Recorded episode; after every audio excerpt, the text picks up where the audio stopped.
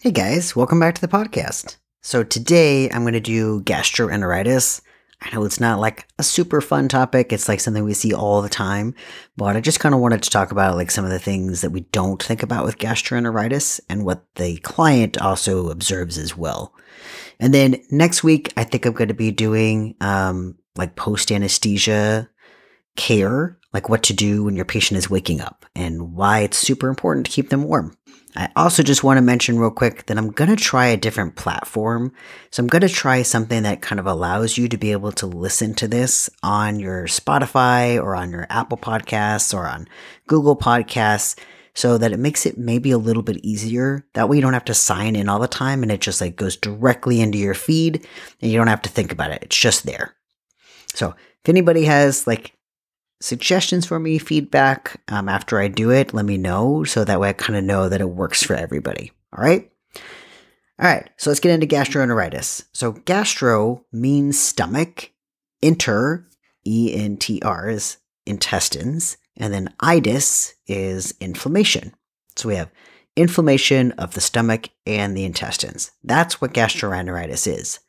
Now, if you walked into a human doctor and you said, I'm vomiting, have diarrhea, lack of an appetite, they're probably going to tell you that you have a stomach bug or you have a um, stomach flu. So some of the important things to know for with like differences between human medicine and animal medicine, veterinary medicine, is that people don't want you to just say that it's a stomach flu. Because if I was to tell somebody that their dog had a stomach flu, they'd be like, well, but I need a reason. I need a reason for why this happened. So the stomach flu isn't a real thing. It just literally means gastroenteritis. It just means that there's something that's affecting their stomach and their intestines. You know, people don't question when they go into a doctor's office and they tell them it's a stomach flu. They're not like, oh, well, tell me exactly what caused this stomach flu. Because there really could be a thousand causes. That doctor doesn't know that, but when you look at your um, your diagnosis, it will say gastroenteritis, not stomach flu, because stomach flu is not a real thing. There's not like a disease that is stomach flu. But that's what people think about, right? They're like, well, I went into my vet hospital and they couldn't even tell me what it was. But that's the same thing when they go into the human hospital or the human doctor, is they don't understand that when somebody tells them they have the stomach flu, they have not diagnosed them with anything. They've literally diagnosed them with a non existent condition. It's just gastroenteritis, which can be caused by thousands of different things. Stomach flu is not like a specific bacteria or a specific virus. So it's really important for them to kind of understand that, you know, if we, they have vomiting and diarrhea and we diagnose with them with gastroenteritis, that is because there are thousands of things that can cause it, just like when they go into their human hospital. So, what are the symptoms that we normally see with gastroenteritis? So they might call up, talk to April, and be like, hey, my dog is having vomiting, diarrhea, or maybe just one of them or both of them. Doesn't matter. Sometimes they can even have blood in their vomit or in their stool. And we can sometimes diagnose that as something called HGE or hemorrhagic gastroenteritis. The other name that you might see it under is going to be acute hemorrhagic diarrhea syndrome or AHDS. So it's just blood that's in the, like quite a lot of blood that's in the stool. But there's two types of gastroenteritis. Typically, it's going to be things like an acute gastroenteritis, meaning that it comes on very quickly and it goes away very quickly. Sometimes even without us doing anything, it'll just go away just with a bland diet. It could also be chronic, so meaning that's over weeks or months or years that this could be over. And some of the classic signs for all of these, just not just that what the owner is seeing, but just what we see as well, could be like watery diarrhea, mucousy diarrhea, black tarry stools. That one is super important if they say that there's tarry black stools to get them in immediately. It could be that there's blood that's in the feces. They could be really lethargic, maybe even restless because their stomach hurts and think about like how they have to lay down on the ground. It pushes on their stomach and that's really painful. Uh, they could have nausea. Some of the things that the owner might describe is that they're licking their lips a lot or drooling or even just swallowing frequently. All of those are signs of nausea. They could have vomiting and inappetence. Some of the potential causes, like there are thousands of things that can cause gastroenteritis. So, you know, again, when somebody asks us, like, what is it that caused this? We just don't know sometimes. But some of the most common things are going to be like ingesting spoiled food or raw food if they're not used to a raw food diet. It could be from ingesting non-food items, you know, like ribbons and and rocks and all sorts of other things that cause foreign bodies. It could be that they've ingested some sort of toxin. So mushrooms are a very common thing that's out here in the Pacific Northwest. Um, it could be even things like something that was in rabbit stool, deer stool, things like that, that could be a potential toxin for them.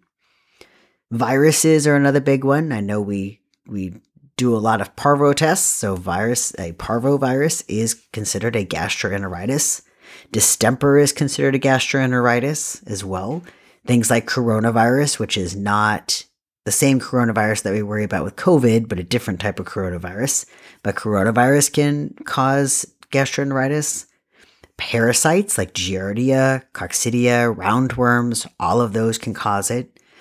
And then changes in food. So that's why we're always asking the owners like was there a recent diet change or a recent treat that you gave that you did you'd never given before or, or a bone that you had given. Because sometimes even just like changing their food will change their intestinal flora. So we always have good bacteria and bad bacteria in the GI system. What is supposed to happen is that the good bacteria overgrows the bad bacteria and helps us to be able to digest. But if we change the food too quickly, then it can actually cause the bad bacteria to overgrow, causing us to then have this upset stomach from it. This can also be from when we feed people food, even though um, you know, it's not maybe something that they normally get. It could be that it's something that they was fattier than they normally do get, or we've just gotten it so much that the bad bacteria is overgrowing the good bacteria. It can also be from food allergies or food sensitivities. There are definitely a lot of dogs that are allergic to things like chicken and beef and anything related to it. So even like duck or turkey or bison. It could be from ulcers. So we had talked about just a little bit ago, if they have a dark, tarry stool, to bring them in immediately because a stomach ulcer will actually show up as blood that's black or already digested in their stool. And so if we see black tarry stools, we need to get them in immediately so that that way we can start treating for it before it causes an ulcer all the way through the stomach. It could be from liver or kidney disease. So even though that is a disease, something is causing it. The kidneys are a problem or the liver is a problem. The kidneys and the liver always help get rid of waste in your system. And if that's not functioning correctly, then it will cause a gastroenteritis. So even though, like I said, there's an underlying problem, the kidneys or the liver, it's still causing the gastroenteritis. Could be from foreign bodies, so that's not just a full foreign body, it's not just something that's completely obstructing them. It could be from a partial foreign body as well. So if you think about like a piece of cloth or something, if food can move around it or through it, then it's only going to be causing a partial obstruction, not the entire thing that's obstructed. It could also be from genetic diseases. So like there are certain diseases that actually can cause them to like not move through food through their stomach or intestines. It's a super sad disease, but it's basically like where the um, nerves of the stomach and intestines stop working so that nothing can move through. It could even be from like liver shunts, liver where there's blood going around the liver, not through the liver like it should, that can cause this or things like Addison's disease, metabolic diseases, meaning that it's something that that's like with Addison's disease. I think I've already covered this in another podcast, but basically the adrenal glands do not work, and the adrenal glands sit right next to the kidneys. They're supposed to produce a steroid, and if they aren't producing that steroid, the steroids are needed for every cell in your body. And the first signs of it are gastroenteritis. They'll have vomiting and diarrhea. So typically like people ask like when should I bring them in? You know, maybe they go they call Ashley and they're like, "Hey, my dog has been vomiting, vomited once. Do I bring them in for that?" Think about you as a person, right? When you get a stomach bug, right? how often do you go into the doctor? Not not that often, right? Like usually you're able to get over it on your own. And so sometimes people get really upset like some of the technicians or the receptionists get upset because they didn't bring them in right away. But just think about the fact that you wouldn't go in right away. Like you vomit, you don't go imme- immediately to urgent care. You know, if there are certain symptoms that you're seeing that you're like, yeah, there's definitely like, I think that there's something much bigger that's going on, then absolutely you're going to go into urgent care. But for most people, you know, if they have their dog vomited one time and it's fine after that, it's eating, pooping normally, then it's probably not something that has to come in. If it's a dog that's having chronic diarrhea, then maybe it's something that can be seen on urgent care, not necessarily have to come into the ER. You know, but let's say it's something that's been going on for a while, or it's been something that they've been vomiting for over 24 hours or profusely vomiting, then yeah, those are the things that we want to have brought in. Puppies and kittens, they can become dehydrated really quickly, so we do want those to come in as well. Older dogs and cats, like the chances of them having a foreign body or something that's going to be, you know, like they just ate something that upset their stomach is lower. The chances of them having some sort of kidney problem or liver problem are much higher. So we actually want those to come in as well. Things that cause them to have bloody vomit or bloody stool, we worry about too. Sometimes it's just the irritation of the lining of the colon or the lining of your esophagus that's causing that blood in the vomit or in the stool. But the bigger thing we worry about is do they have some sort of bleeding problem? So, any of those things we kind of want brought in pretty immediately.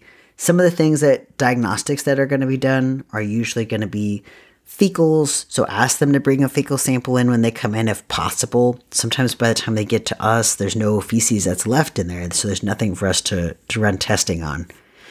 Blood work, we're usually going to be looking for their liver values, their kidney values their pancreas. We want to see if their white blood cell count is okay and their red blood cell count. We'll also look for things that are consistent with things like Addison's disease or maybe even salmon poisoning. We're going to look at platelets on the blood work for those things. And then next is x rays, so radiographs. Usually, we're going to be looking for things like foreign bodies or obstructions or even masses that might be in the stomach or intestines. Those are a little bit harder to see. So sometimes we're going to look on ultrasound instead for those kind of things. But it's really important to kind of know like why are we doing these things? So when we go over estimates and stuff so that you're able to tell people oh, the reason why they want to do blood work is because we always have to worry about things like your pancreas and the kidney levels. Um, so maybe we're looking for platelets. You know, these are the things that are important to rule out for gastroenteritis. If there's blood in the stool or blood in the vomit, we might run clotting times to make sure that those are okay. And then in chronic cases, we might do things like sending out a diarrhea panel. Um, usually that means we have to get a, a large amount of feces to be able to send out for those. And then things like a vitamin B panel, which is blood work. We're looking to see if there's an imbalance in their vitamin B. That can sometimes actually lead to a gastroenteritis as well. And then sending out a fecal too. Ideally, we want to look at it in house to see if there's anything we can fix right now so we can do a dewormer. But otherwise, we have to send it out to the lab so that they that way they can do PCR testing for Giardia, since Giardia can sometimes be really hard to see. And then how do we manage this? Now, let's say they call in and, like I said, they talk to Ashley and they say, "Hey, my dog head is having diarrhea, no vomiting, eating just fine. Um, is there anything I can do at home?" Yeah, absolutely. They can do a bland diet. So I generally recommend chicken and rice, no uh, skin, no bones, no seasoning, no butter, no oil, nothing. And they gotta boil it. Don't bake it. Or even barbecue it. There's still a lot of spices that are on your barbecue. So just boil it. They can even go to the canned tuna aisle, and in there, there's usually a canned chicken. Just make sure it's the one that's in water that they get and not the one that's in oil. They can do that with white rice or brown rice, doesn't matter which one, as long as it's boiled again. Sometimes when a dog or cat is on special foods, like let's say they're on a urinary food or have a lot of food allergies, I tell people just keep them on their own food and just make sure that they're not getting anything else. You know, no table scraps or anything. If a dog is really sensitive to chicken but is okay with other things, you can try doing things like ground pork or ground lamb and just boil them again. That's fine. And then they can also do probiotics. You can pick that up at pretty much any pet store and give them probiotics. And just explaining that it helps our good bacteria overgrow the bad bacteria. And that's fine as well. If they're coming in to the hospital though, and we're doing things like diagnostics and stuff, or maybe if we don't even do diagnostics, maybe we would talk to them and we determine that it's probably just going to be like some food that they ate or somebody gave them something they weren't supposed to, then we're going to treat them symptomatically if we don't find anything else, which usually means that we're going to give them an antiemetic. So typically that's going to be Cerenia, right? It helps stop nausea. And then we'll also talk to them about doing a bland diet. And if they don't want to do cooking at home, then generally we'll send home a canned food. You know, so typically Hill's ID is a good one. Uh, Royal Canin gastrointestinal is a good one. Or sometimes even people specifically ask if they can get Purina, so then I'll write a prescription for sensitive digestion if that's the case. Other things are going to be probiotics. So we'll give them probiotics there or tell them to go get probiotics at the pet store, depending on whether we have them or not. But probiotics, again, are good to try to help the good bacteria overgrow that bad bacteria. You might even do some fluids under the skin, so sub-Q fluids. And that, the kind of important things about sub-Q fluids is to talk to them about how it's going to slowly absorb in the body. And because of gravity, it might start out as this camel hump on the back between the shoulders, but will may eventually go fall down onto the shoulders or even on the chest. So some people get worried because they say like there was a bump there the next day and I don't know what happened, but it's actually just the fluids that have gone down. Sometimes we'll also give medication. So this is kind of a controversial thing because they've put out a paper recently saying that they think that metronidazole, which we use for diarrhea as an antibiotic, is could potentially be more detrimental than just doing a bland diet and probiotics. So in some cases, we're going to give metronidazole when it's been going on for a long period of time. They've tried a bland diet already. Then usually, yes, we're going to give metronidazole. But there is a push more now for not using metronidazole. Because think about what metronidazole does. We are giving an antibiotic which doesn't just kill bad bacteria, like it can't just kill bad bacteria, it also kills some good bacteria as well. So ideally, we want to try not to do metronidazole as the first line of defense. And then just talking to people too about like hospitalization. You know, if they're really bad and we're trying to find like, let's see, maybe there is a foreign body, or maybe there is some sort of um, pancreat, really bad pancreatitis, or a really bad infection, or kidney problem, or salmon disease. You know, then we're gonna probably hospitalize them if that's the case. Otherwise, it's also talking to people about prevention, you know, making sure that they have their food in a locked trash can or a trash can that the dog can't get into.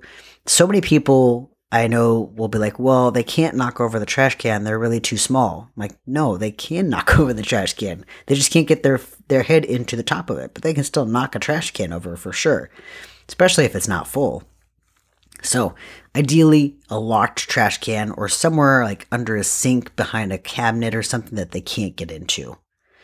Talking to them about switching the diet over slowly, so making sure they're doing that over a couple day time period, not just a very fast switchover, because that creates the bacteria that the bad bacteria that overgrows that good bacteria. And then no table scraps, talking to them about you know the dangers of table scraps causing things like pancreatitis. We want to make sure that we try to keep them as safe as possible by trying not to feed fatty foods, fatty bones, things like that. You know, if they want to give green beans or carrots or something, great. You know, that's usually okay. But it's just the fattier things like meats usually that cause the problem. Deli meats, things like that. Cheeses, I don't even know how many people tell me that they give their dog cheese. But just trying to prevent some of those things. All right, for, for my funny story, I'm going to tell you how I hurt my knee. So this is when I was younger, when I was in my, I want to say I was like 18 or something like that. I had worked at a farm, like this little farm in the middle of a giant city. Okay, like there weren't actually farms there, but there was this petting zoo that I worked at. And we had sheep and chickens, and um, we had an iguana. There was a pig. I can't remember what else there was. A llama. Oh, there was a llama there as well. And I had had this kid that ran up to me and asked me if they could pet the iguana. So I went to go open up the cage for the iguana to get her to get her out. And the kid like slammed the cage door open when I was trying to get her out because it's like one of those that flaps from the top down. And he slammed the that door. And as I was reaching in to get the iguana, one of the sheep rammed my knee, like went full force, rammed into my my knee. It was so so painful. Oh my god, my left knee. And I kept like, I went to the doctor. It, this is kind of the funny part. As I went to the doctor at the hospital, and they sent me to, I think, to, to emergency, if I remember correctly, right after that. Went into emergency room, and they asked me, like, how I hurt my knee. Now, like, imagine you lived in Seattle and somebody said I was hit by a sheep. That they would be like, "What? What are you talking about?" So it's kind of the same situation as in Anaheim. There was there weren't like there was no farms near me. The closest farm was maybe I'd say two an hour, maybe two hours away. So I walked in and I said I got hit by a sheep, and they were just like, "What? What do you mean you got hit by a sheep?" I was like, I, "A sheep rammed into my knee. Like I got hit by a sheep." So the nurse pops out, goes to get the doctor. The doctor comes in. He's like, "Is it true that you got hit by a sheep?" I was like, "Yes, the sheep rammed into my knee, and now it's freaking swollen and super painful." And he's like, okay, I just wanted to make sure because I made a bet with somebody out there saying that there's no way you got hit by a sheep. And I was like, no, it, I really got hit by a sheep. Like, that's what happened. now I need to be fixed. It hurts. So they were all just like dumbfounded about what to do and what happened. Unfortunately, after that, my knee would swell all the time, like constantly. At one point when I was in my 20s, it'd swell so badly, like I couldn't even get my my um, scrub pants on because it was so swollen. So it, I had gone to doctors many times, telling them like, "This is what happened. I got hit by a sheep, and after that, like, I couldn't use my my my knee very well anymore, and I keep getting these this really bad swelling." They would do an MRI, nothing. Couldn't find anything. They were like, I don't know, it looks just fine. Maybe you have a little bit of arthritis. Maybe that's why. I'm like, I should not have that much arthritis at 20. So eventually, I went to a sports medicine doctor. I told him what happened, and I was like, I understand you don't do, you know, just normal things that aren't sports affiliated, but I feel like this is very similar to like when somebody gets kicked in the knee or hit by a ball or something. And he was like, You're right. And I think that we should just go in and do um, arthroscopy. So putting the camera in your knee. It's like, I there's no reason to do any more MRIs. Like you've done this so many times. Nobody's found anything. Let's just go physically look at it. I was like, perfect. So I went into surgery, um, and he asked me beforehand if I wanted to be awake for it. I was like, no, I don't want to be awake for it. Make sure I am asleep, dead asleep. I do not want to wake up during this procedure. He's like, well, some people like to watch. And I was like, no, I do not want to watch. I do not want to see what's happening. I said, I do want a, like they would videotape it said, I do want a videotape of this, but please do not wake me up. So they do the surgery. They find out that it's like this weird little f- the fat pad that you normally have on your knee was only hanging on by this tiny sinew of flesh. And so every time I would bend my knee, it would slam up against like all the rest of the um, the joint there and produce a ton of fluid, which was then causing this severe swelling. So they took out the little fat pad, so I don't have that anymore, and it has never swelled a day since then. Ever since then, it has been completely fine. But when you listen to the camera or to the tape of the camera from when they were doing the arthroscopy, you can hear the doctor talking to me, and you can hear me talking back to the doctor. I was like, what?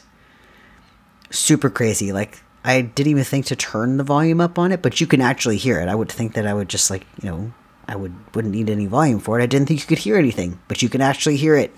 Super crazy. I don't think I talked about anything detrimental or anything, and maybe next time I'll talk about what happened after the surgery, but um, I think that's enough for now. All right, thank you guys, and I'm gonna try that other um, app later on and see if this works. All right, have a great day, guys.